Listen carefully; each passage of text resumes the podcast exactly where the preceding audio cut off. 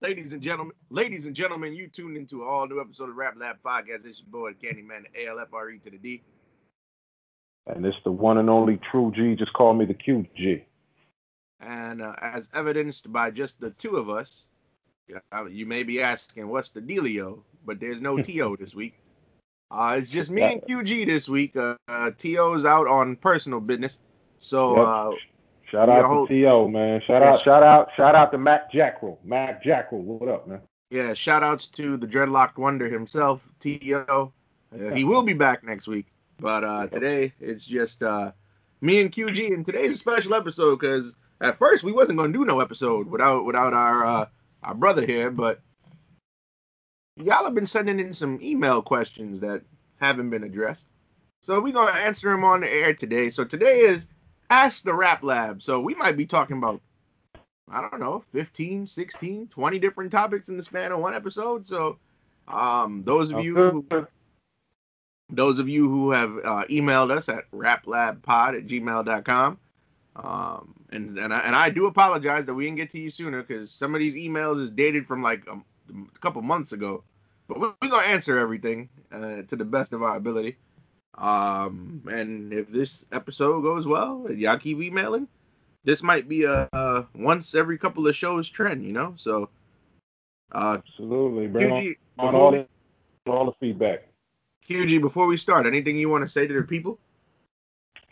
Uh, yeah, I just want to thank you all for listening and tuning in and giving us feedback and asking us questions. You know, we really wanted to provide you guys with some good, solid content. When we first started this thing, you know, we are all true, genuine hip hop fans and we love the hip hop culture. And we really, really want to thank you guys for making it happen. There'd be no rap lab if you guys didn't participate in it. It's a team effort. So, keep bringing in the emails, keep bringing in the suggestions. We merit it. We want it. Please bring it all on in. This is an episode for the people.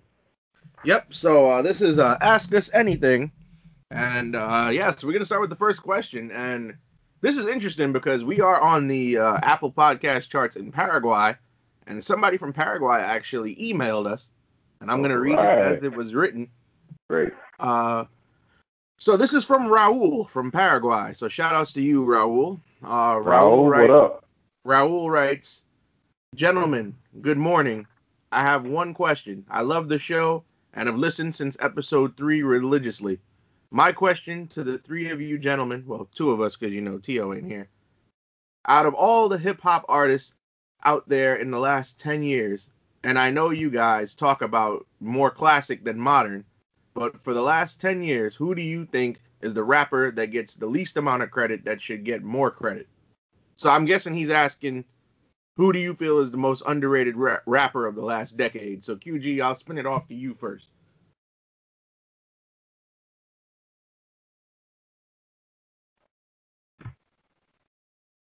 Bro, you there?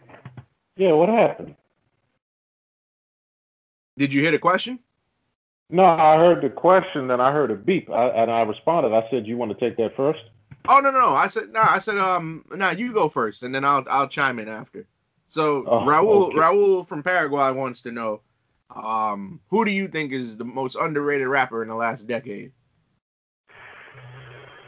The most underrated rapper in the last decade.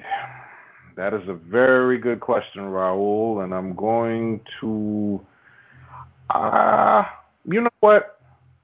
I'm gonna jump on a limb here, and I am going to say I gotta go with Big Crit. I gotta Okay. go with Big Crit. Any particular reason why you say K.R.I.T. is underrated? I mean, I know he had that Def Jam deal to start the 20. Yeah. I mean, the reason why I say Big K.R.I.T. is because, yes, he did have the Def Jam deal. Prior to that, you know, he was on the mixtape craze heavy, and he was really pushing through the mixtape circuit. Coming from Mississippi, and how many notable names do you know come from Mississippi as far as a hip hop artist? People talk about David Banner. David Banner's the only, right. David Banner's the only one I could think of, honestly. Exactly, you know. So for him And to he- come and- out, And David Banner's sorry to cut you off. David Banner, I don't even think about rap like like lyrics when I think about David Right. Banner. I think about beats. beats. He's he's he's more known for his production and most known for his social efforts in the community and his political beliefs. So K.R.I.T., who is lyrical, he's not your regular country southern rapper, which he stated. You know, you're not going to get the stuff that you hear from the other rappers. He's very different, which was which is what makes him special. And he has a great fan base. So I feel lyrically and content wise with the songs he comes out with, he doesn't get the credit or due he deserves when they talk about the top 10 southern rappers or you know or, or in or in the bigger ranks involving all the regions i feel that lack of promotion and the fact that he is independent makes it very hard because you know you don't hear too many people unless you're a fan of big K.R.I.T. talk about big K.R.I.T. so as gr- as great as he is and i think he's great because i watched him perform live i have all of his catalog and it just puzzles me why he's not up there among the Drakes, the J. Coles, the Kendricks, even though he gets shouted out by these guys. And he has done interviews on the major radio stations. He has amazing freestyles that he's done all over the country. So I feel he doesn't get the credit he deserves. I think K.R.I.T. is very, very underrated, and I think he is one of the best breath of fresh air in the past decade. Okay. Um, for my answer to this question, I'm gonna spin it back to Brooklyn. Uh, I think Joey Badass don't get enough credit. Um, Joey Badass is somebody who I've followed since the beginning. Um, and I and you know me, bro. I normally say that mixtapes don't count. However, yes. his 1999 mixtape will always and forever, you know, resonate with me. And, that was a fire mixtape. That was a fire mixtape and I think that that mixtape has aged very well. And Pro Era as a whole, honestly, is um is underrated in my opinion. Um, they remind me of a. Uh, I know a lot of people compared Odd Future to Wu Tang mm-hmm. when they first came out, but I think Pro Era was more more of a solid collective, more of a Wu Tang like because based on a lyrical standpoint, you would say. Yeah, because you have Joey Badass, um, Capital Steez, rest in peace, yeah. uh, Kirk Knight, CJ Fly, Dyemond Lewis, and Dirty Sanchez, and the rest of them. So it's just like, but but out of all of them, I feel like Joey don't get enough credit. Like before the why do you feel a, that is? Why do you feel he doesn't get enough credit? Because you know what it is, he don't make music for everybody. Mm. Like if you look at the the singles that he's put out between the two. And, I know he only has two albums, and we've said it before. Like Biggie only had two albums while he was alive. That's a small body of work. But I feel like when you look at the singles that they've that they've put out for Joey, those singles are not like. And I know we've talked about people like like Drake on this on this show before, but his his singles don't have mainstream appeal. They're not. He makes conscious records or or records um, displaying his, his his rhyme ability, but he's not. I mean, "Devastated" was the only song where he tried to make a song for radio play, and that's actually my least favorite Joey Badass song. But mm. um, yeah, he just don't have the mainstream appeal, and it's funny because he's he's out there in the mainstream because he's on that Wu Tang American Saga show on um on Hulu. Yes, yes he is. He is on that show, which was uh, interesting that you did mention that Pro Era uh, reminds you of Wu Tang, and funny enough, he he ends up on the the show on on Hulu. That's that's, that's cool. But yeah, I think uh, uh, Before the Money was a solid debut album. I honestly think when it comes to debut albums, that album doesn't get enough credit. And then All American Badass was an improvement. He didn't suffer from the sophomore slump, in, in my opinion. And I just feel, and and now there are rumors that you know he's become disillusioned with music. He wants to focus on acting, so we may not even get another Joey Badass project. But um, I think that like when when people talk about you know great New York rappers uh, of this generation, like people look when when you say New York and even Brooklyn in general, people are quick to bring up uh, Fabolous, who's still only pushing out mixtapes people are quick to bring up Pop Smoke, who didn't even have an album until after he died. Right. But nobody, nobody's, uh, no, you know, nobody's um giving Joey his flowers while he while he's around. You know what I mean? And he that's very important. That's very important to do to give somebody their flowers. Joey, I I heard of Joey from um, Mossy put me on, and you and I we've had discussions about it. When you spoke to me about, you know, the one that I mostly listened to was, you know, Joey Badass, and I've always respected his approach.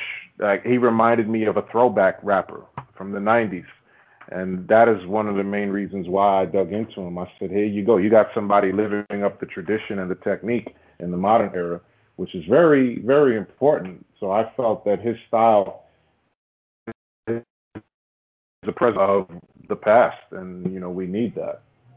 Yeah, and and and it, and you know it's funny you mentioned that because when I talk to people about Joey, um, the the common criticism is he sounds outdated. He sounds like a '90s rapper. Mm-hmm. But I don't see what's wrong with that. I'd rather listen to him than you know a lot of these other other cats out here nowadays. But agreed, agreed.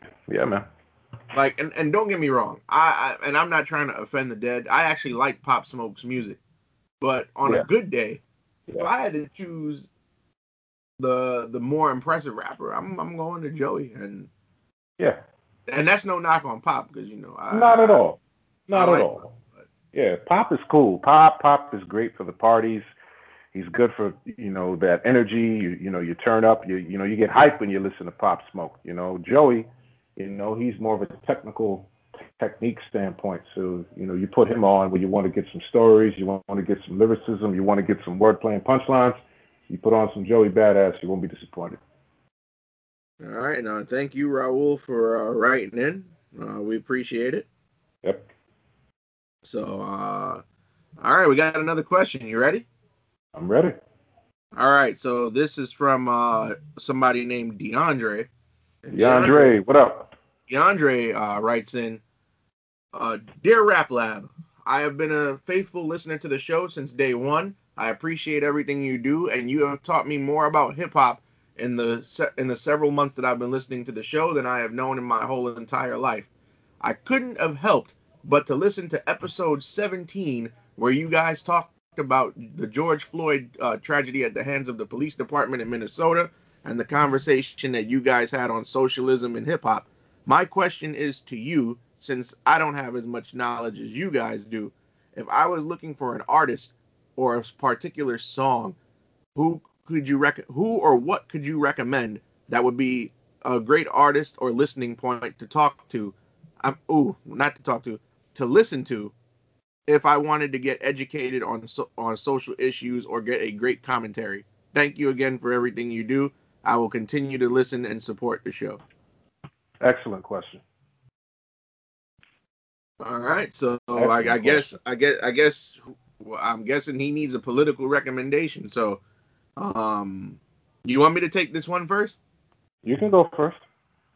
So, DeAndre, uh, if you had to ask me for a political rapper, because I, I could get I can't just sit here and give you one song because there's so many of them.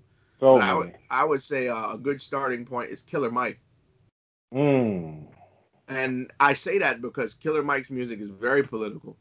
Um, Killer Mike is also somebody he's on the front lines as far as you know this um, all this social injustice stuff, and he's even been um, he even teaches uh, he does a lot of um, public speaking and he teaches courses at colleges um, as an adjunct lecturer, and and he and when he does these uh these these courses in the colleges, he's not even talking about rap or hip hop. Like I know Bun B was brought in um to teach a class on hip hop. Mia X has been brought in to teach a class of hip hop, but Killer Mike, he's going to college um teaching civil rights classes or being a or being a guest a guest professor for for that type of stuff. So I mean, shout outs to Killer Mike because um I, I feel like like we said on that episode, we I feel like we need these type of voices in in the culture, you know. We sure do. They're very important. And I'm surprised I, you actually said Killer Mike first.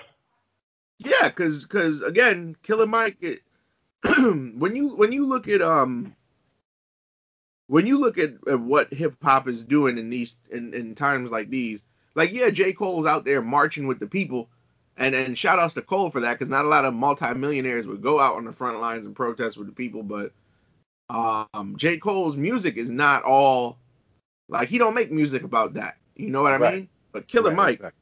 Killer Mike, that's his bread and butter. Yeah, and um, if I could um recommend an album to DeAndre, I would uh, tell him to check out um Killer Mike's album in 2012, enabled rap music, spelled uh R A P with periods in between each letter. So most definitely. Go ahead, QG. Oh man, uh, shout out to uh, DeAndre for that question. It's a beautiful question. For me, you got to pick your poison, brother. Uh, you got Public Enemy, you got KRS, you got Ice Cube, you got uh, rappers that that really push the political standpoint. But for me, my personal favorite, I'll give you my personal rapper on a political standpoint. I'm gonna go straight forward with Ice Cube. And um, the album I recommend for you is his sophomore album, The Death Certificate, which really has aged tremendously because even though the situations he was talking about, correct me if I'm wrong, what are we dealing with? 1991? Yeah, death certificate. certificate. Ooh, tongue tied. Death certificate was 91. Yeah. The things that were going on in 91, he talked about. He painted a picture, and the stuff that's happening then is still affecting us now. So uh, one of the songs I recommend for you is a song called Us, which is on the Death Certificate album. And what I love about Ice Cube, he, he really focuses in on the black community and the issues that is wrong with the black community. And he is not only telling you what society has done, but he's also telling you what we as African Americans have done. And he's giving you the blueprint of what it takes to make change the family system, the structure, the employment, businesses, other outside forces coming into our communities and doing damage and doing things that still affect generation after generation after generation. You could pick many songs or many albums from Ice Cube. Ice Cube will give you the other types of records, the radio records, the hardcore records, but the political standpoint I feel Ice Cube really pushes in that envelope, and he's not afraid to give it to you cut and dry. So that's why I pick Ice Cube because he's doing anything. He's going to give it to you whether you like, it. and you could break down the lyrics and see the stuff that he's saying is factual. It's not satire. He's a very well educated person, and I feel you need that raw authenticity from somebody like the Ice Cube. You can also get that from a Chuck D from Public Enemy, highly recommended. You'll get that from a KRS-One. But I think the aggressiveness of Ice Cube putting his hand around the throat racism and the injustice is exactly what we need. We need that today. And I recommend the Death Certificate, which is my favorite Ice Cube album. You listen to that album, and the stuff that he says then is still affecting us now. So let that put the spark in your brain, DeAndre. All right, shout out to DeAndre for writing in. Um, this next question I can't answer because it is directed specifically to you, bro. All right.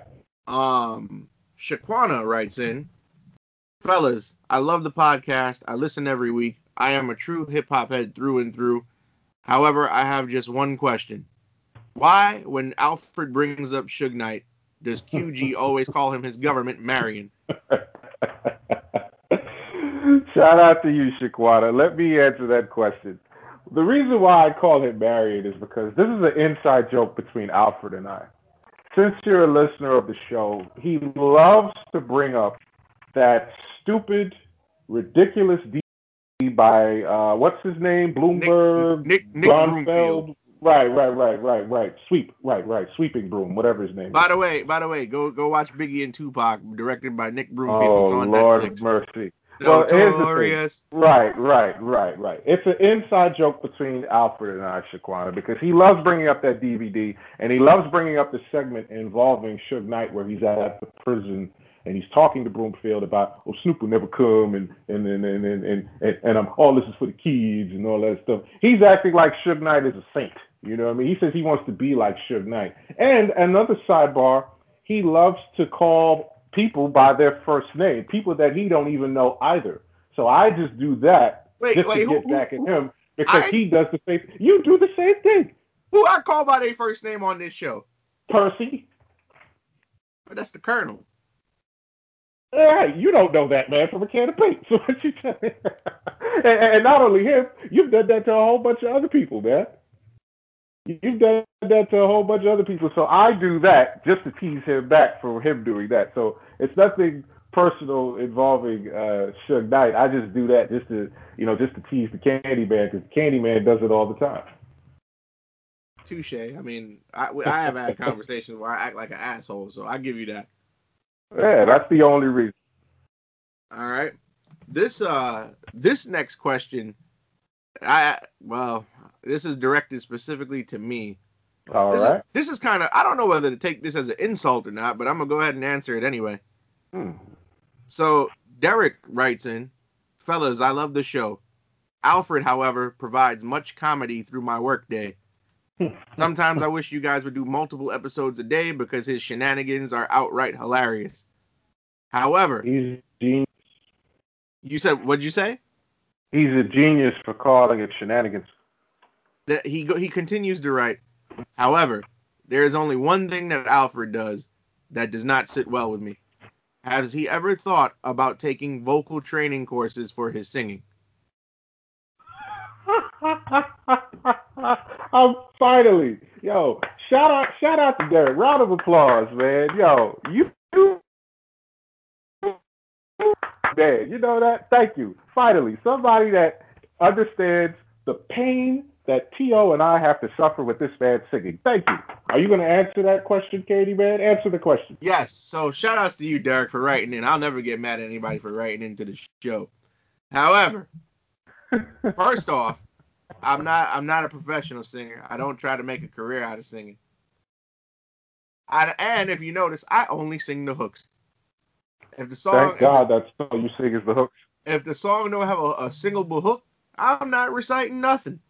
but I don't think I listen to every, I listen back to every episode we ever we've ever done. And my singing ain't that bad. Your singing is terrible.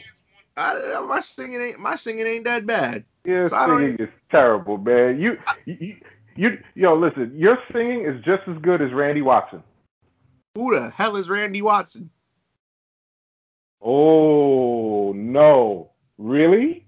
Who is Randy Watson? Bertha May, are you listening, Bertha May? This man doesn't know who Randy Watson is. No, for real. Who's who's Randy Watson? Coming to America, Candy Man. Oh, I'm here thinking it's so is is is hip hop related. Oh, If you remember, if you remember in the movie where he's performing, singing um, "The Children Are Our Future," and everybody's in the crowd is just sitting there, and only one person is cheering for him, saying, "That boy good." He's like, "Yeah, good and terrible." interesting. But no, I will not take vocal training, Derek. Uh, no need for it. But uh, thank you for listening to the show, though. I'm glad I, I can provide you with uh, some comedy through your workday, and uh, I wish we could do more than one episode a week, but you know, life doesn't allow for it. But we appreciate you, though. All right. Another question. This this next one is also directed to only me. All right. So so um, Shaquan wants to know. hmm fellas, I love the show. You guys teach me more about hip hop than uh, anybody else I know personally, and I personally use you guys as a reference point. However, I have one question that I would like to be addressed in a future episode. Alfred, why do you keep reciting the same MC Shan line over and over and over in multiple episodes? I love these people. Yes, I know question. you would. Good he go, question. he also goes on to ask, is, is the bridge the only uh, MC Shan song that you know? If Good so, question. if so, I would recommend Born to Be Wild as another track that you can listen to. And then Good the, for you. I would recommend that too. and then the email cuts off. So to answer your question, Shaquan, no, that is not the only MC Shan song that I know. I personally, in my possession, have two MC Shan albums in my collection, uh, Down by Law and the aforementioned uh, Born to Be Wild. Uh, I mean, I could I could recite "Kill That Noise" for you on a. Um, Can you? But but but but you see that answered the question. Why is that the only one that you recite? That's his best known stuff. No, no, no, no, no, no. Same as how I do to you with this Marion thing. You do that to rid me with the bridge. That's why you do it. Tell you them the hear the story again and again. Uh, How it all got started See, way back see, when. see, The monument is right in your face. See? Shaquan, let me help. See, Shaquan, this has to do with the beef DVD. This has to do with MC Shan saying he's talking planes and boats and all that stuff. So And I still guy ha- and I still have yet to see the that- doorbell with the real bitches singing the notes. Right. This is why he does that, just to make fun of, just to get back at me because I say what I say, and the whole thing with the BC, because I'm from Queens, and so is MC Shan. So he just he just decides to do that on purpose. So yes, I can confirm he does have other Shan records in his possession. He does have the other songs, but he just does that on purpose. I, don't know whether to be low key offended. Is that the only MC Shan song I know? I run. We, we have a we have a podcast about the culture for crying out loud. you're not helping. You're not helping by by- by doing the same song over and over and over. So that makes the fans question: Is that the only one that you know? You haven't done you haven't done "Kill That Noise," even though you say you know it. You haven't South done "I Bronx, Pioneered." still- You have I know it. you haven't done "Left Me Lonely." You haven't done "Beat Biter." None of those records. Why don't you do those? Those songs are not as interesting as the bridge. Oh, oh, see, see what I'm talking about? It's not as interesting. You hear this guy? Truth. I mean, No. all right, you you want me to play? All right, you know what? This is for you, Shaquan, since you want to um you want to talk about. I'm gonna I'm gonna play the song that defined uh, MC Shan's career, just a, a snippet. Instead of playing the, the song, why don't you do the lyrics? See, that's not the song. That's the wrong artist too. Oh, did I play that? Whoops. Oh, whoops, whoops, nothing. You did that all on purpose. Get out of here with that mess, man. Fifty dollars, a lot There of he- money. And he goes with his shenanigans again. He goes with the shenanigans again. Got the nerve. I hope MC Shan is listening to this show, and I hope he comes on the show one day and tears you to pieces. I'd love to hear it and Listen, it. I would love to have MC Shan on this show. Uh, if COVID ever resolves itself, we can have him live in the in the recording location. I'll get him a I'll get him a flask full of whatever he likes to drink, and we'll just have a good time. And I hope, and I hope he knocks it over. I hope he knocks it over your head. Oh man, we we only did two copies in one take. Scott didn't even. eat. Oh, there he goes quoting the beef DVD again. And you said it wrong. And you did? said it wrong. Yes, you did. He didn't say two copies. What'd he say? Oh my goodness. No, he You said two copies. We gave one to Red Alert. Oh man, there he goes again. You see what I'm talking about with this beef DVD? We was in the studio for two hours. Fifty dollars. Lot of money. That what you hear on the South Bronx is one take. Scott was complaining that I took too long. Oh man, I I uh, I love it. I love it. I I, I uh, whew. This show has been this show is fun, bro. All right. Uh, the next email question comes from Abraham. Abraham, what up? What's up, Abraham? Appreciate you writing in. And he, he writes, T.O., Alfred, and QG, I appreciate everything you do. I listen to a lot of podcasts about a lot of different topics, and I've loved hip hop my whole life, and this is the only podcast of its kind. I appreciate what you guys do.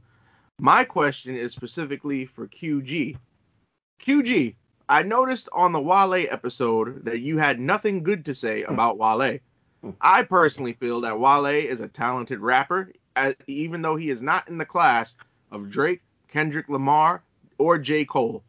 However, why did you not give Wale a fair chance? I personally feel that if you guys were being objective, that Wale should have been reviewed without jokes, and the episode was full of jokes from your end. Can you give me any clarity and your true feelings on Wale without being uh, Ooh, he, did he misspell this? He tried. I, Well, I guess. I guess he he tried to write okay. funny, but he put F U Y N N. So Okay. Oh, but that's no uh, yeah, w- Okay. without being funny, I'm curious to know as out of the three of you guys, I take your side and you and your viewpoints uh, more seriously than the other two. Not to knock Alfred or Tio. Thank you again. Abraham, thank you for that question, and I will answer it. Abraham Exact- seems to be Abraham seems to be a big fan of you and not me and T.O. But go on. Shout out to you, Abraham. Well, listen, I I wouldn't be here without my brothers, without the Candyman and To. But thank you for for asking that question. And if you're a Wale fan, awesome, more power to you. Now I'm going to this question. Wale it is. The reason why the episode was full of jokes is because when I first heard of Wale, the Candyman here, Alfred, I asked him, Can you give me one song, one verse, one line, one bar that would make me listen to Wale? He did not do that. He kept singing the same hook from Lotus Flower Bomb. When you listen to the episode, you notice I keep making fun of Lotus Flower Bomb for a reason because of the personal interaction that Alfred and I had about Wale. And for weeks, I kept asking, What song should I listen to? What album should I listen to? What line did he say that made you a fan? And he kept giving me the same line about Coco Beware. I think of Coco Beware. all this- a bird, man. And and and now now now now, now this is it. Now this is the thing. If I'm gonna get into a rap or any artist, especially in the rap sense, I need something to get my attention to make me want to hear more. And for me personally, Wale did not do that. And you can co blame the candy bag for that. You can't And blame you me could- for that. Because I asked you many times, give me something to make me want to hear it. And you did not do that as a Wale fan. Now, usually, if somebody were to come to me and say, hey, I heard of this rapper, such and such, what should I check out? And I'll give you something honest. I'll be, okay, check this song out. Check this. I will pull out their best work, in my opinion, as a fan, to, to, to put in your mind to listen to it. This man didn't do it. Now, the reason why the episode was full of jokes is because of this man here, Candyman. I wanted to make, you know, I, I was making fun of his favorite because he likes to make fun of my favorites a lot. He does that a lot. So I, this was my way of getting get back. I did listen to Wale's catalog, all of it, and it just did not work for me. So hip hop is a big melting pot. You know, it's a buffet table. You could pick and choose what you want to eat. And Wale, he's just he's just not my taste. No disrespect to him. I know I made fun of him calling him Free Willy, a play on his name Wale, calling him Whale and all that stuff. But he's a talented artist. You have to have talent in order to be in this game. He has a fan base, and Two- you he know has he's, he's Two consecutive two consecutive albums went Right. gold too. Right, right. He's a success. Lotus Flower Bomb. Me be your favorite flavor. Oh man. Shout out shout outs to Wale even though QG don't like him. He goes and just bumble. Yo, uh your your your uh, audio skipped for a second, bro. Could you repeat that? Uh, I I just want to say shout out to Wale, but I'm not a fan. Well, there you have it, ladies and gentlemen. That is why QG is not a fan of uh Blame this man. here. Blame this guy because he, he failed at his job. I'm not taking the blame for that. Uh, uh, listen, I, I recommended the album about nothing, and the first thing out of this man's mouth was, after he listened to it, it was about nothing. Right. Well, I mean, can you? Can, I mean, can you get? Okay, give us something. Give us a hot bar from that album. From the album about nothing, Yes. Give give me a line. Give me a song. Well, you know what I'm about to say, right? What are you about to say? Girl, you got the body of a band. I hope that answers your question, Abraham. Because notice he didn't give me anything from Wale. He gave me a hook. He's singing again. Listen, man, Wale Wale is a is a talented rapper. Listen, if for anybody who who, who, who wants to get into some good Wale, go listen to Free Lunch. How much is it? It's free. It's a mixtape. Right, free lunch. Yeah, free lunch. And it's free. Yeah, it's free. Mm. Unfortunately. That's got nothing to do with Wale. you hear that mess? That's got you see. You, you, you see, he further proves my point. He hasn't played anything. He hasn't said anything from that man. So this is the reason why. I, so listen, listen. No better. Listen, man. Listen. Wale, Wale is dope, man. Shout out, shout outs to you, Wale. All right, our our next question comes from Jessica. This one is specifically for you, QG, so I don't have any input on this question. Uh, Jessica says. All right, Jessica. Jessica says, "Hey, Rap Lab, I really appreciate the show.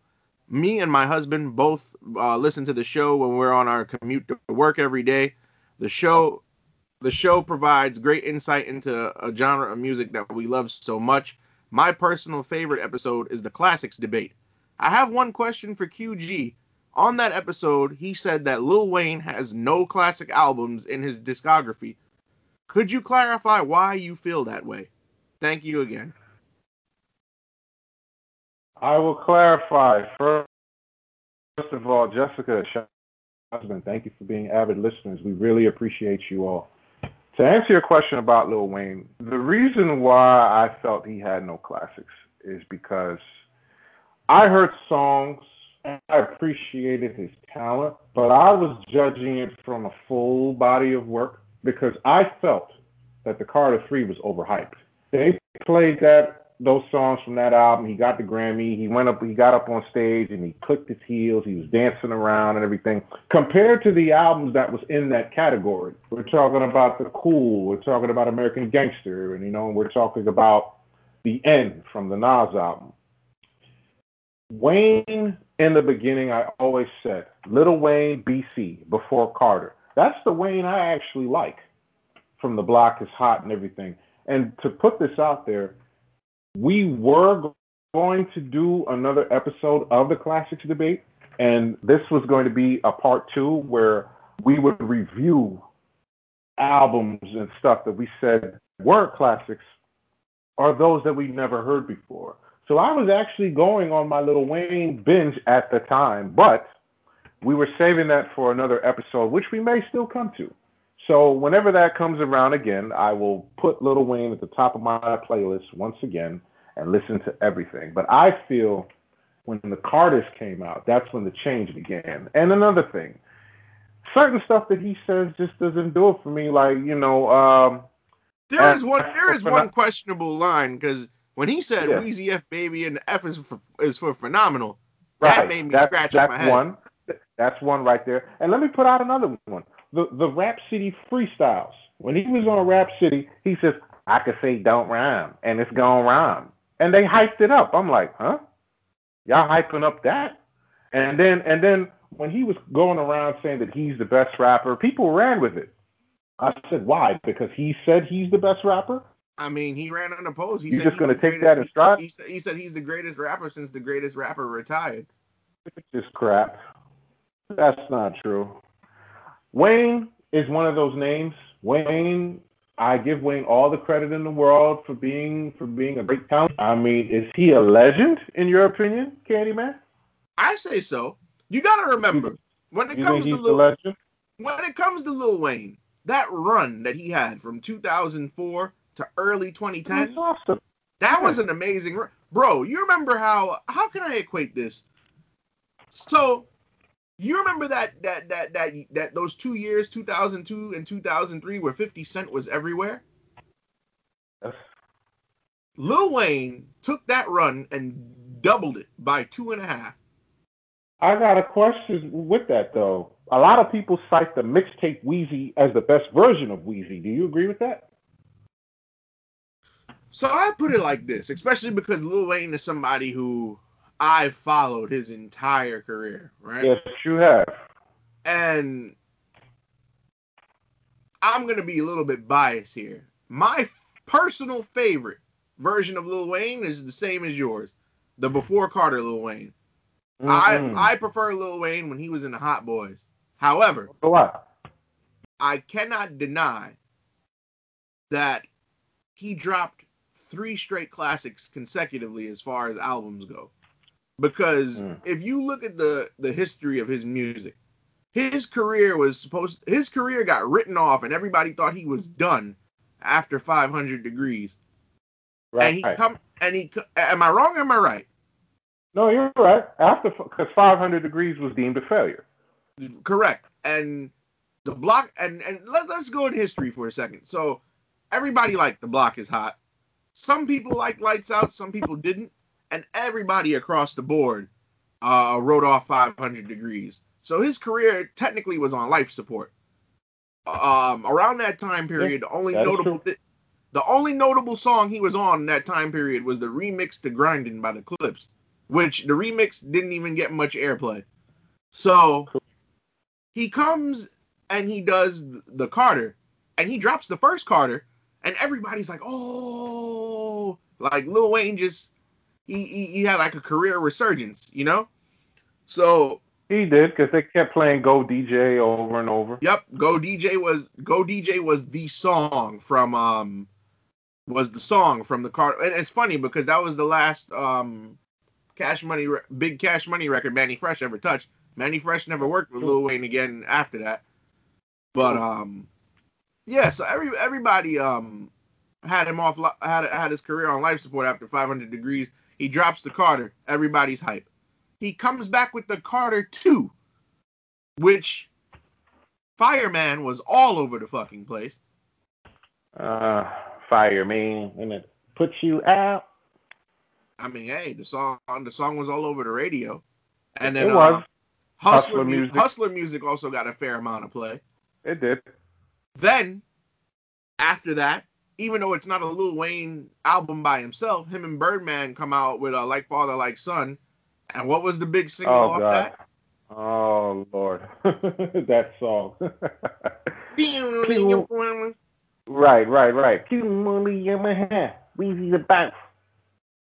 So I mean that that album was a success too, even though I could do without Birdman rapping. But Mm-hmm. I mean, it's starting like my daddy. There we go. Yeah, And- spend my daddy.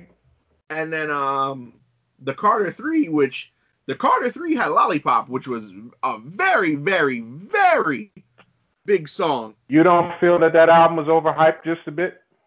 The Carter Three. Yes. All right. So even though this is not a Lil Wayne episode, I'm gonna go over the Carter Three uh for Well, the there. So the Carter Three. Let's look at the tracks, I mean, right? I mean, you don't got to go through all all the songs, but yeah, I mean, a Milli was on there. A A Milli got played a lot. Milli got played a lot. Lollipop was the song of 2008. Mrs. Um, Officer. Mrs. Officer was played a lot, and Mr. Carter was played a lot. Him and Jay Z. Right, right, exactly. I mean, those are four songs that all did well. People the- annoyed me. People annoyed me with uh Mrs. Officer, especially you, Buccaneers. They- oh, oh, oh, oh, stop, like a cop uh. top. stop. I personally feel Wayne Wait, oh, dropped. wait, wait. Go ahead. Well, was it the line in Lollipop or was it the line in Mrs. Officer where he said she wanted to lick the rapper, so I let her lick the rapper? That was in Lollipop, yeah. That was the lolly. Yeah, people kept coming to me with that with that line, and I was like, oh my lord, like y'all just hyping this. Oh, that's another thing with me. It had it, it wasn't really much against Wayne. It was more about the fans. Some of the fans that just overhyped everything, and I'm like, yo, come on. Like that's hot to you? You know, you know what? Um, Comfortable with Babyface was actually a pretty decent record too. Comfortable with Babyface. Yeah, I actually like that record. So, but I'm gonna go on a limb and say Wayne dropped three straight classics, three albums in a row. so you think that all like the Carter one, two, and three are classics, Yes, the first three Carters.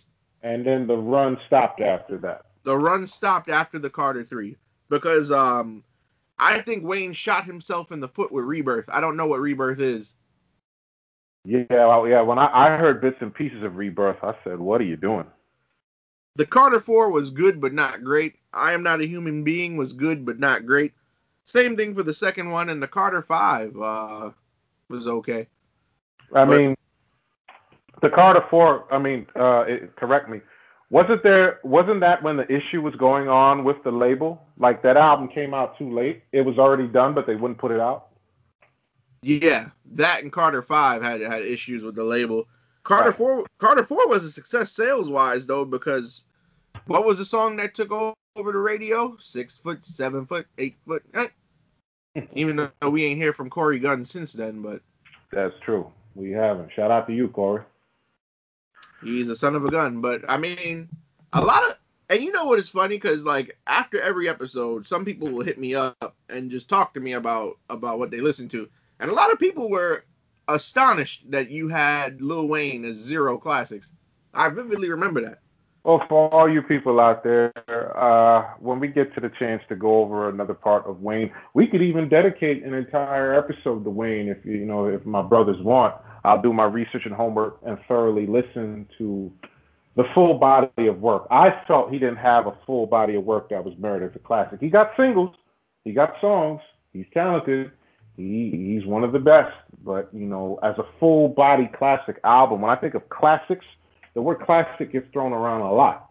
You know what I mean? So I I, I I'll go back and listen to you know his records and see what I could find. But it's just those lines that we mentioned the overhypeness from the people. I was like, don't overhype to me.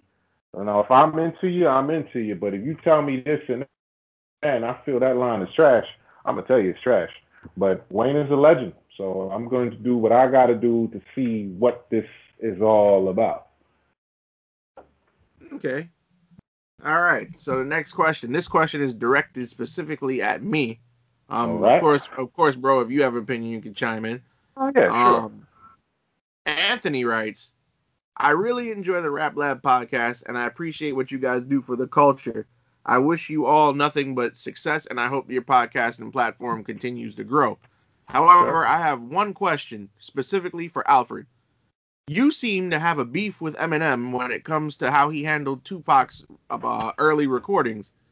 I personally did not think anything was wrong with Loyal to the Game and I thought that his contributions on the Tupac Resurrection soundtrack actually did Tupac justice. Could you go in depth and explain why you dislike Eminem touching Tupac's work? As always, I enjoy the show and I look forward to many more episodes. Thank you. All right, Anthony. So now I'm not trying to get disrespectful, but you said you liked Loyal to the Game. I don't know anybody who likes loyal to the game. It wasn't trash. It but wasn't. It, uh, do you, all right. So since it wasn't trash, do you like that album? Because I don't like that album. It's not an out like if you lay out all of Tupac's albums right in front of me. Obviously, that's not the first album I'm gonna grab and bump. But it it wasn't it wasn't it it felt more like you said. I agreed with you that it was more of an Eminem album. It had an Eminem sound to it and Eminem's production style and Pac's lyrics, it just didn't it just didn't go together. You know what I mean? Like I and I and I said with you, I didn't like how they changed Pac's vocals, making him shout out people that he would never shout That's out that he never met. Th- that is, and it's funny you mentioned that because as I've said before, that is the only thing about what Eminem did with his recordings that I actually enjoyed because it was oh, kind of cool. shouting out G Unit and all that stuff it was kind of cool to hear to hear Pac say G Unit. I didn't like that. And, and you know what else too? Um, and, and, and, and, and a lot of those recordings that were redone, we heard the originals. Yeah, my and see here's my biggest beef, right? So I don't know if it was Eminem or Interscope, but people seem to think like we stupid, like like Pac didn't come on the '94 Source Awards and perform out on bail. Exactly the original, produced by L.T. Hutton. And I, as I said before, and I'm gonna say it again, my issue is that Eminem, like you said, QG, Eminem, he took Pac's acapellas and he made it. He made beats, and honestly, I've never liked M as a producer either. But I, I I'll save that for another day. But he produced. I mean, certain certain M tracks I I, I can get into, but continue. He produced, like you said, he produced those songs as if he was producing for himself. Right. And my biggest issue is he wrote this letter, and we all know about the letter he wrote to Afeni Shakur. Yes. I personally feel like he took advantage of Afeni, but again, some people will disagree. I don't agree with him take, taking advantage. No, he's a legit Tupac fan. And as a legit Tupac fan, if you claim to be such a legit Tupac fan, then why didn't you make beats to tailor to Tupac or or you go and get certain producers that that have either worked with or or or whose sound could match Tupac's. Like for example, there's one song on Loyal to the Game. Uh, the the DJ Quik version of Loyal to the Game sounded good because Quik worked with the man while he was alive. Yes.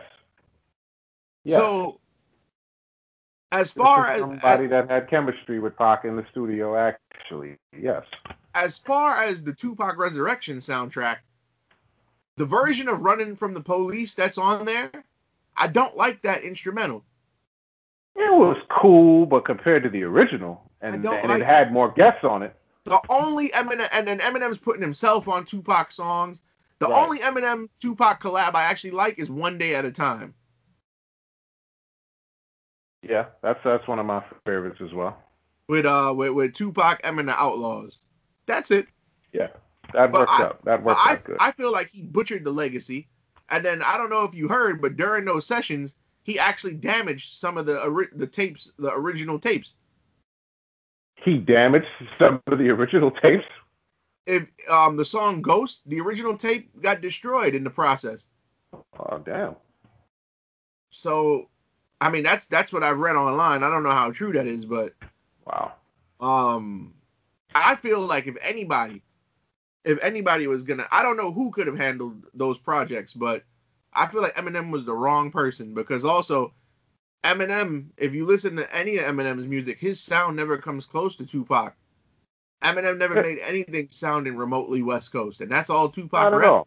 Right. I mean, what you had here was an experiment, and it was M style with uh, Afeni, you know, giving the blessing to someone who is a, who is a diehard Tupac fan. He shouts Pac out all the time. He's done interviews where he states what Tupac meant to him personally, and that's understandable. So, diehard Pac fans such as you and I and everybody else that have studied Pac and know his style, you know, with Eminem, we were like, no, this don't fit because again, the people he worked with, the Johnny J's of the world, the Shock G's, the DJ Quiks, the Dr. Dre's, the Daz Dillingers, like I I feel if we saw any of those people a part of this, it would have put our mind at ease, at least, because at least they've worked with him. Like if M if M probably would have reached out to, to any of those guys that, you know, I mean, God bless the dead, Johnny J's no longer with us. Those producers that are still living, would have been like, hey, what was Pac like in the studio? What kind of sound was ter-? and then work around that.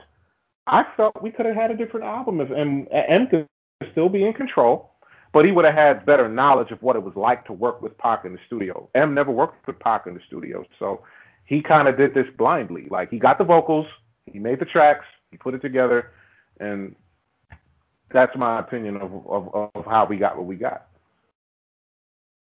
You agree? I, I, I definitely agree with you.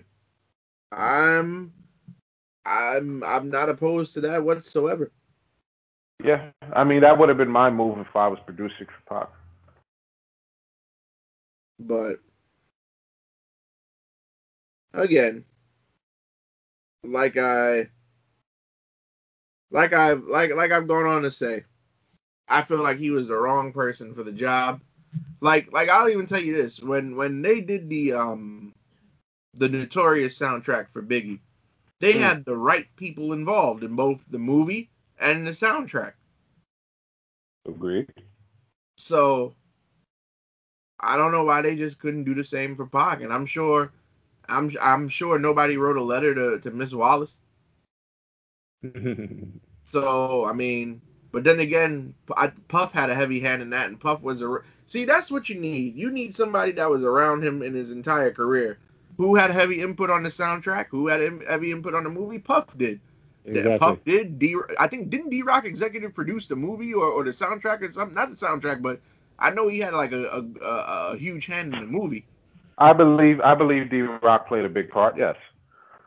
Meanwhile, I mean, and and I know that you said you really didn't like All Eyez on Me, but the um, movie, no. Even even though I think it was a, a, a, decent movie, you didn't have any input from anybody. Afeni was dead by the time production started, and and wasn't and, it um and, J- who was John Single John John Singleton. John Singleton. He, yeah, he was, he was, he was originally supposed to, supposed to be yeah, and then he got fired. Yep, and then LT Hutton took over. So I mean, LT Hutton was around Pac, but he wasn't around Pac for everything. He was around Pac toward the end. Right.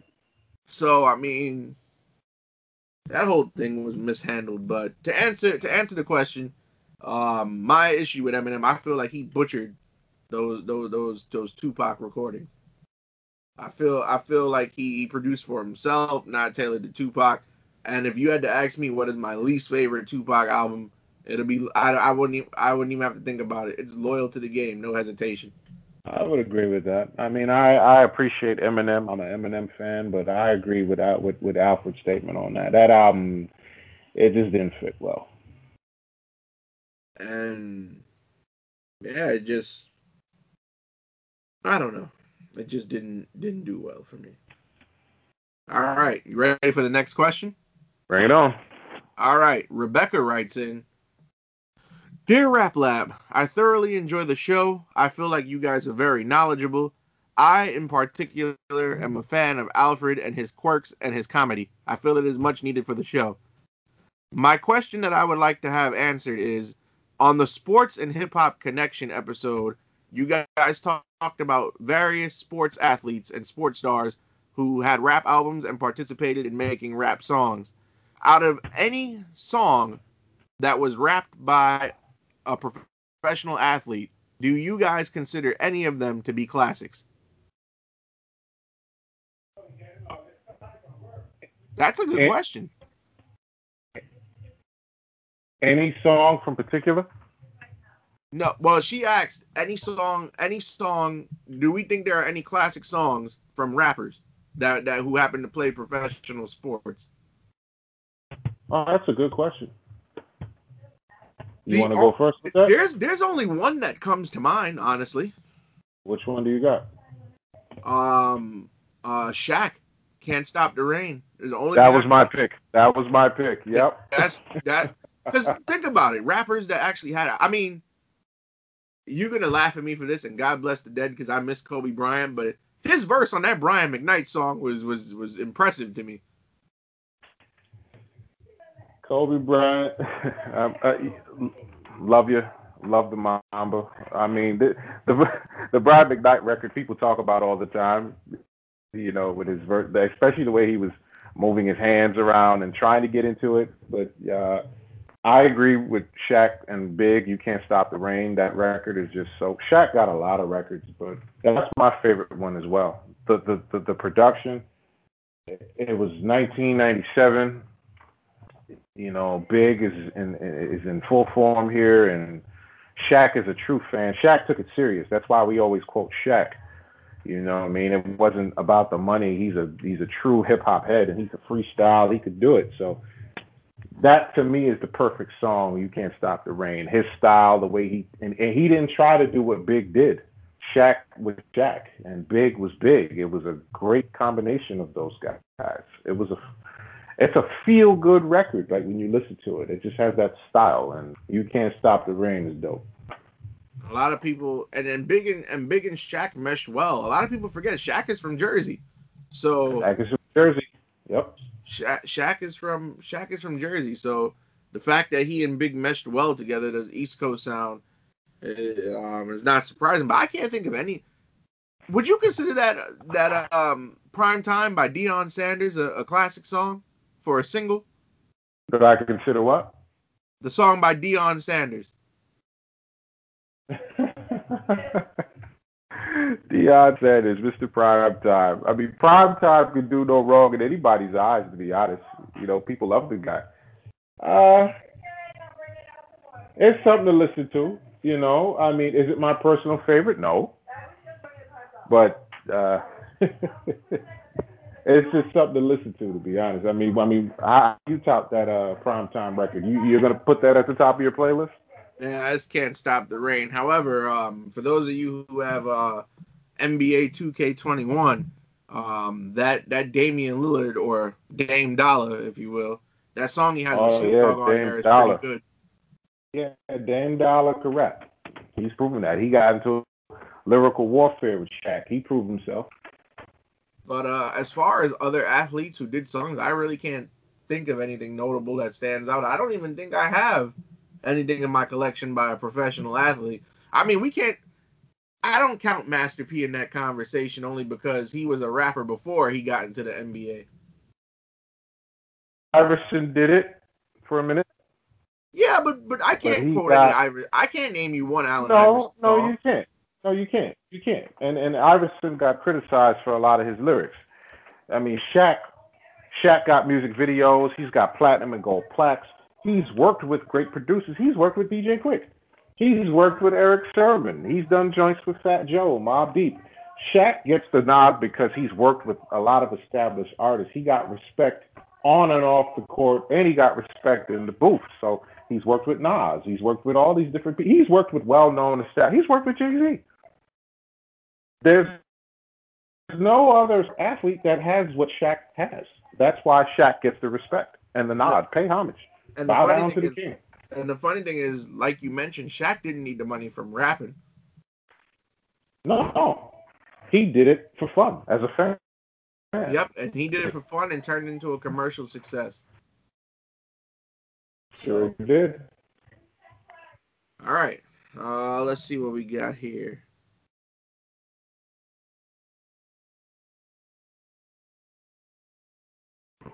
All right, here's here's another one. Um, ooh, sorry, I took a sip of my tea real quick. But um, so Angelica writes in, Rap Lab, I love I love what you guys do. I love your content, especially the length of the episodes. I appreciate uh, every Sunday. I work on weekends and Sunday nights is what I look forward to the most because your new episodes of Rap Lab drop. I have one thing to note about your content, however. You guys don't particularly make mention of a lot of uh, rap songs that feature R&B artists. I would like to know if there are any favorite tracks you have that are hip hop R&B collaborations. Thanks once again. Oh yeah, yeah. There's plenty. There's plenty. But uh, you wanna you wanna you wanna take why we don't really discuss that? Ah, well, I mean, when we when we look, well, I, I we bring them up in passing, you know, like when we look at like, for example, we did the '95 Source Awards. We talked extensively about "You're All I Need" by uh, Method Man and Mary J. I mean, Yeah. for the since the beginning of time, um, hip hop has used R&B for samples. Um, we talked about that when we when we discussed uh, Biggie's "Ready to Die" when uh, Tawazi was on the episode. Um, shout outs to Tawazi by the way. Um, Shout out to Wazi. we we we've talked about it in passing, but we don't focus on it because again, we we here to talk about hip hop, we here to talk about rap. But I get where she's coming from, only because I feel like hip hop and R and B go hand in hand, even though R and B was around way before Yeah. hip hop became a thing. But um, Yes. and I feel like hip hop couldn't coexist. I mean, couldn't exist without some type of unity with R and B. But That's a fact. but I don't know. I feel like I feel like, and it's funny because we, I used to when the pandemic first started, I used to, in addition to the podcast, I used to go live on the radio, and I remember To, and I know you remember this too. I would go live every Saturday, and To had an issue when I played a Destiny Child masterpiece song. So Mm. I mean, I don't know, like I can't really like I I, I all right. I'll say this: we can't have a full episode where we just talk about all R&B records. Will R&B Right. come up? Will R&B come up? Yes, R&B has to come up because you have plenty of R&B artists who feature on hip hop songs all the time. Yeah. As far as a favorite R&B hip hop crossover, uh, do you do we consider J Lo R&B? No, right? I mean, J Lo, she transcends a lot. She's pop, she's R and B, she's she's all these genres of music. But what record are you thinking? Are you thinking of a Ja Rule record? Yes. Well, you know what? You know what? Mesmerized by uh by Ja oh, Rule and Ashanti. oh no, that's your favorite? Dun, dun, dun, Oh, that's terrible. Out of all the collaborations, bro. And always on time too. Yeah, I mean, Ja Rule and Ashanti is great, but uh, mesmerized, bro. Really? Your hair, your eyes. Oh no. Baby. Nah, bro. Nah, bro. For me personally, when you talk about R&B and rap collaborations, there's only one person I feel who is the queen of all of that combined, and that goes to Mary. Anytime Mary does a record with Nas, anytime she did anything with Meth, anytime she did anything with Jay Z, anybody, Mary does not. No favorite, my number. I gotta go with Mary and Lil Kim. That record, I think that record is phenomenal. I can love you better than she can. Just the way that Mary and Kim present themselves as royalty. Kim's verse is crazy. Mary's vote. Mary, Mary is the queen of hip hop soul. Even the what, even what's the 411 with her and Grand Puba is one of my all time. So I think to answer your question, anything that Mary J. Blige is on with a rapper is an instant classic for me. Especially the um I Love You remix with Smif-N-Wessun. You can put that on for me any day of the week. Mary and Smif-N-Wessun. And Mary is my pick when it comes to that. I mean, there's plenty you could talk about. You know, and, you know, you got Made that record is fire. LL. Yeah, LL is the is the goddamn king of, of, of Oh man. Collaborations. he got he kind of set the blueprint. I mean, he got the Boyz II Men collaboration. He got the Dru Hill collaboration. He got all these collaborations with different R&B acts. So, uh, but my my personal pick is Mary J. Blige and, and Lil. Okay. All right, we got another question. This one is directed specifically at you, bro. So Uh, all right, what you got for me? Dante writes in. Say what up.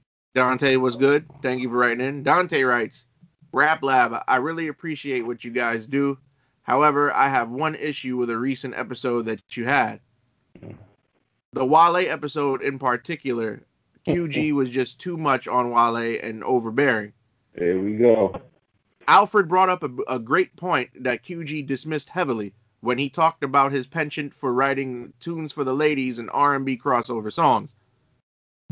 I, Alf, I think Alfred's criticism and assessment of Wale compared to Ja Rule and LL Cool J was fair, considering that most of those two rappers' fan bases were comprised of women, and that most of their successful songs were, were R&B duets and ballads and love ballads.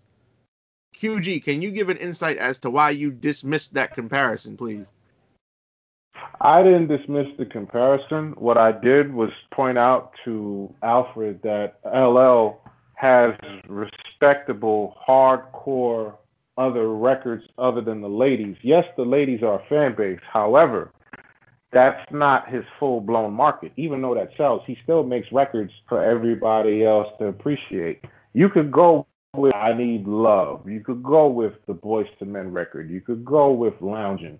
But you still got your four three two ones. You still got your ill bombs. You still got all these other records that LL has done. Radio, Ja Rule, the original Ja Rule when he first came out was not always like that. If you listen to Venni Vetti Vecci, he was more of a hardcore type, and the album did go platinum with Holla Holla. I did bring that up on the episode.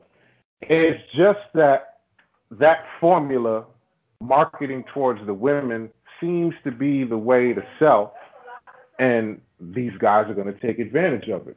However, Ja Rule still get, will give you a balance, and LL will still give you a balance. I don't see that balance from Wale, which was my issue. And Alfred, I'm going to ask you, the, the other, the, like, do you deny that Wale makes most of his records towards women?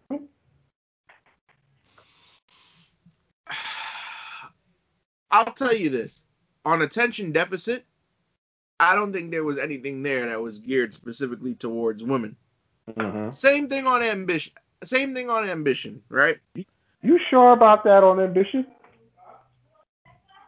Well, Lotus Flower Bomb, okay. I I I I, I take that back. Attention deficit though, there was no content there strictly for women. And it's not necessarily the song; it's the verses too. Well, yeah, Lotus Like, Flower Bomb on Ambition. I mean, the Gifted had Bad, uh, that and the remix on there, which, and then the album About Nothing had The Body. Um, Shine had my uh my PYT and My Love. So I Right. mean, but though, but the whole album is not.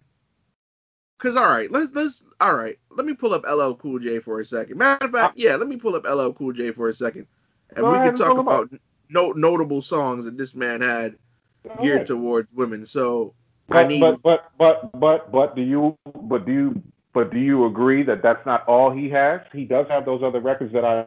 I no, mentioned. uh, no, and I, I I agree with you. LL Cool J does have battle records. He will rip your head off. I don't think I've ever heard a, a diss song coming from Wale ever. I mean, I mean, I, I mean, he didn't. I guess you know, if he's not engaged in the battle, he don't But but that's to also too. You can't battle if you you can't battle if you don't have anybody to battle. Right, but it's more than just a battle record. LL gets respect for what he says lyrically. Like, but but look at the, but look at his biggest charting hits though. Um, around the way, girl. Of uh, course. Doing it, lounging. Of hey course. lover. That's just from a mainstream. That's a mainstream standpoint, which is Love you better. Get- Love you better. Paradise. Yeah, but right, right, but but but doesn't he get the respect as one of the greats of all time? And it's more of records why he gets respect. Well, yeah, because I do agree with you. I shot you, Ill Bomb, four three two one, all uh, all great records. Um, you know my personal favorite LL song is not a lady song. I love the booming system. Right, right. Mama said right. knock My out. personal favorite is not a lady. Right. My personal favorite is not a ladies' love song either. Sure, that may be LL's marketing, but he still has those other records, and he gets respect from his peers lyrically. That's another thing that I that, that I need to point out. It's Wale. Does Wale really get the props for what he says lyrically? Depending on who you ask. That's true. It does depend on who you ask. So I'm not dismissing LL or or Jaro, not at all. I'm giving you and I'm giving you the examples of what that what that whole thing is about. With LL Cool J, it's different. With Ja Rule, we see the transition from where he went from that to that, and look what happened in the end. It cost him. That's true. Okay. This next Even question, Wale's new single doesn't. I mean, I mean, doesn't Wale have a new single out right now? he does, yeah. I hate to pull a candy man, but it's that one. We've been on a tragedy for months. That one. Yes. You like that song? Not his best work, but I tolerate it. Okay. Continue. This next email is very interesting, uh, and it's from another listener in Paraguay. Shout, yo, before I continue, shout outs to Paraguay. Y'all keeping us afloat. Viva la Paraguay. But anyway, uh, Ernesto from Paraguay, Paraguay writes in, um, Dear Rap Lab, I just discovered your podcast uh, three weeks ago, and I started from the beginning. Uh, on the very first episode, you guys mentioned how you met in college, and during university, you would have conversations about rap all the time. My question to you is Have any of you ever tried to rap yourselves since you know so much about the music? Should we go? Should we get into this?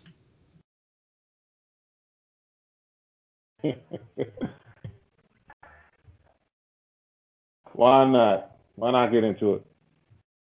So this will be the last. Uh, we have so many emails we can't answer them all, but uh, we definitely got to do a part two to this, especially with Tio. Yeah, we're definitely gonna save something back. Oh no no. Oh yeah, most definitely we got to save this for Mac. But yeah. But um, to answer the question, the question is yes, Ernesto. We all three of us have attempted to rap at some point in time. Uh, to give a brief history, uh, like we said on that first episode, uh, we all met at York College or York Correctional Facility in Jamaica, Queens. I, I, I hate that place with a passion. Every time I think about it, it makes my blood boil. But um, oh boy. and it was at a point in time where we were we were there, and in the cafeteria, it seemed like everybody who walked through there wanted to be a rapper. Like I kid you not, to the point where people made their own True. fake record labels and was saying they was paying their artists in bags of chips. there but, he goes again. it's the truth. That the man not. I'm not gonna name it. We don't. Why did you just just stay focused on the question? You don't gotta bring that, man. Focus on you as the rapper. Come on, man.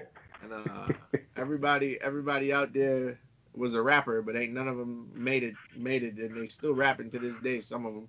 But anywho, um, but yeah, we did rap. We had our little group we had several group names for our little group because you know had to change the name.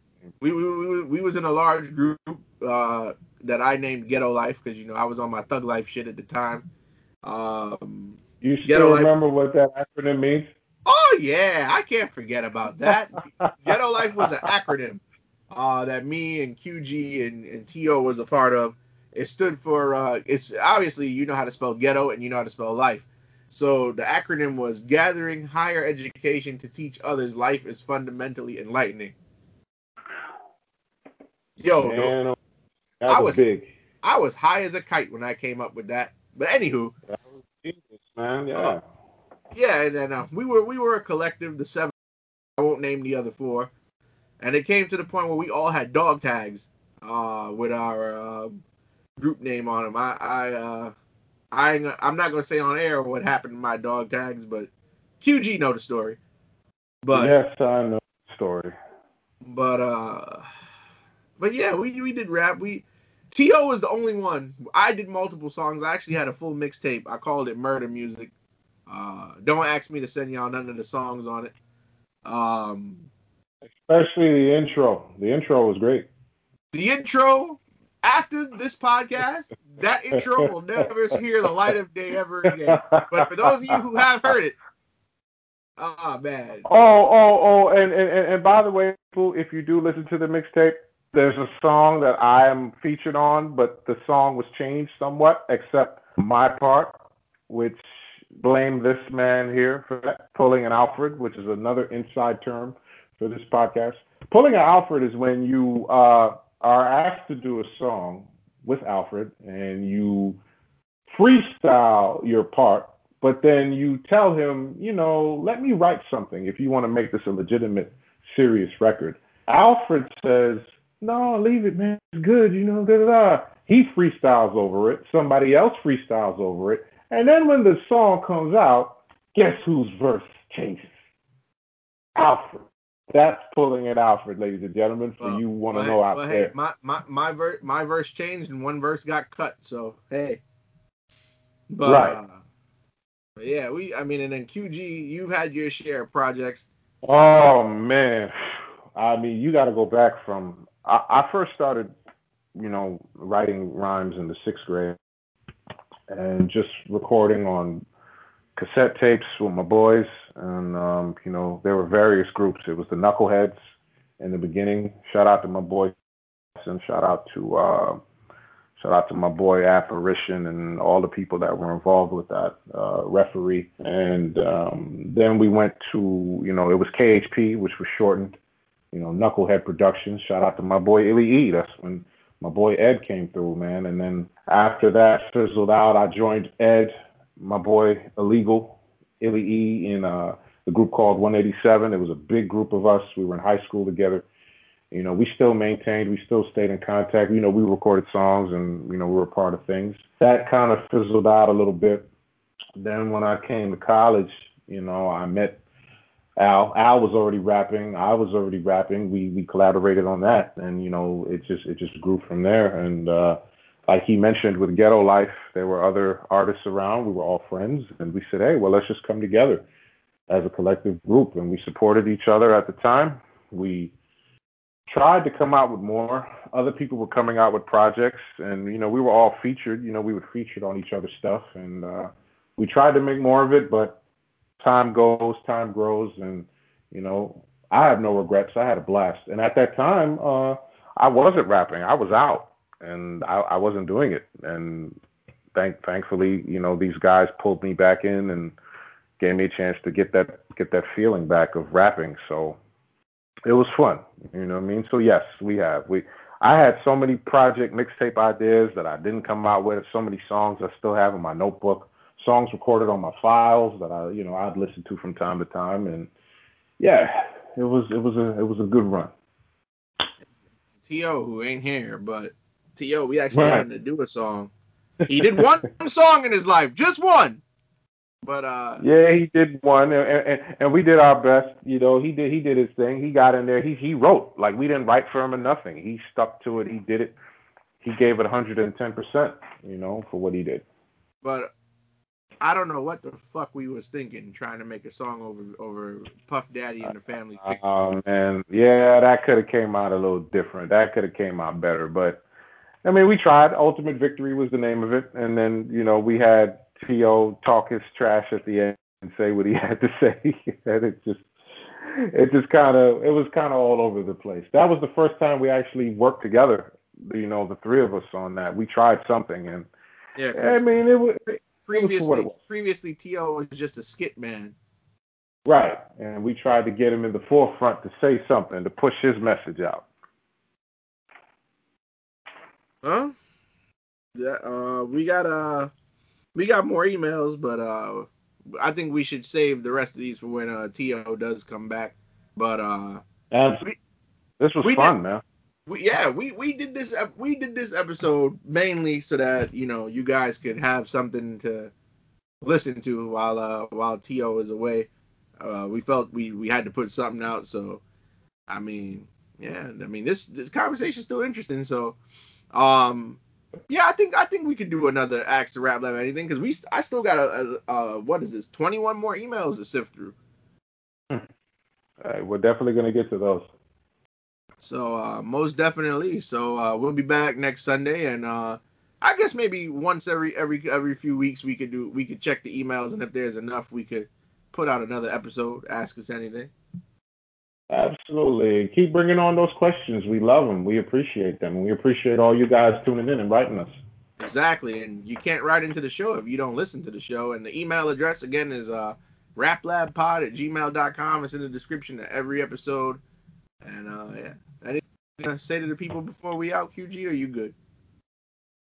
I just want to say thank you, thank you guys. You know, we and again, you know, our opinions on the show is our opinions. If you agree, you agree. If you don't, don't. But we will always respect and answer everybody's questions.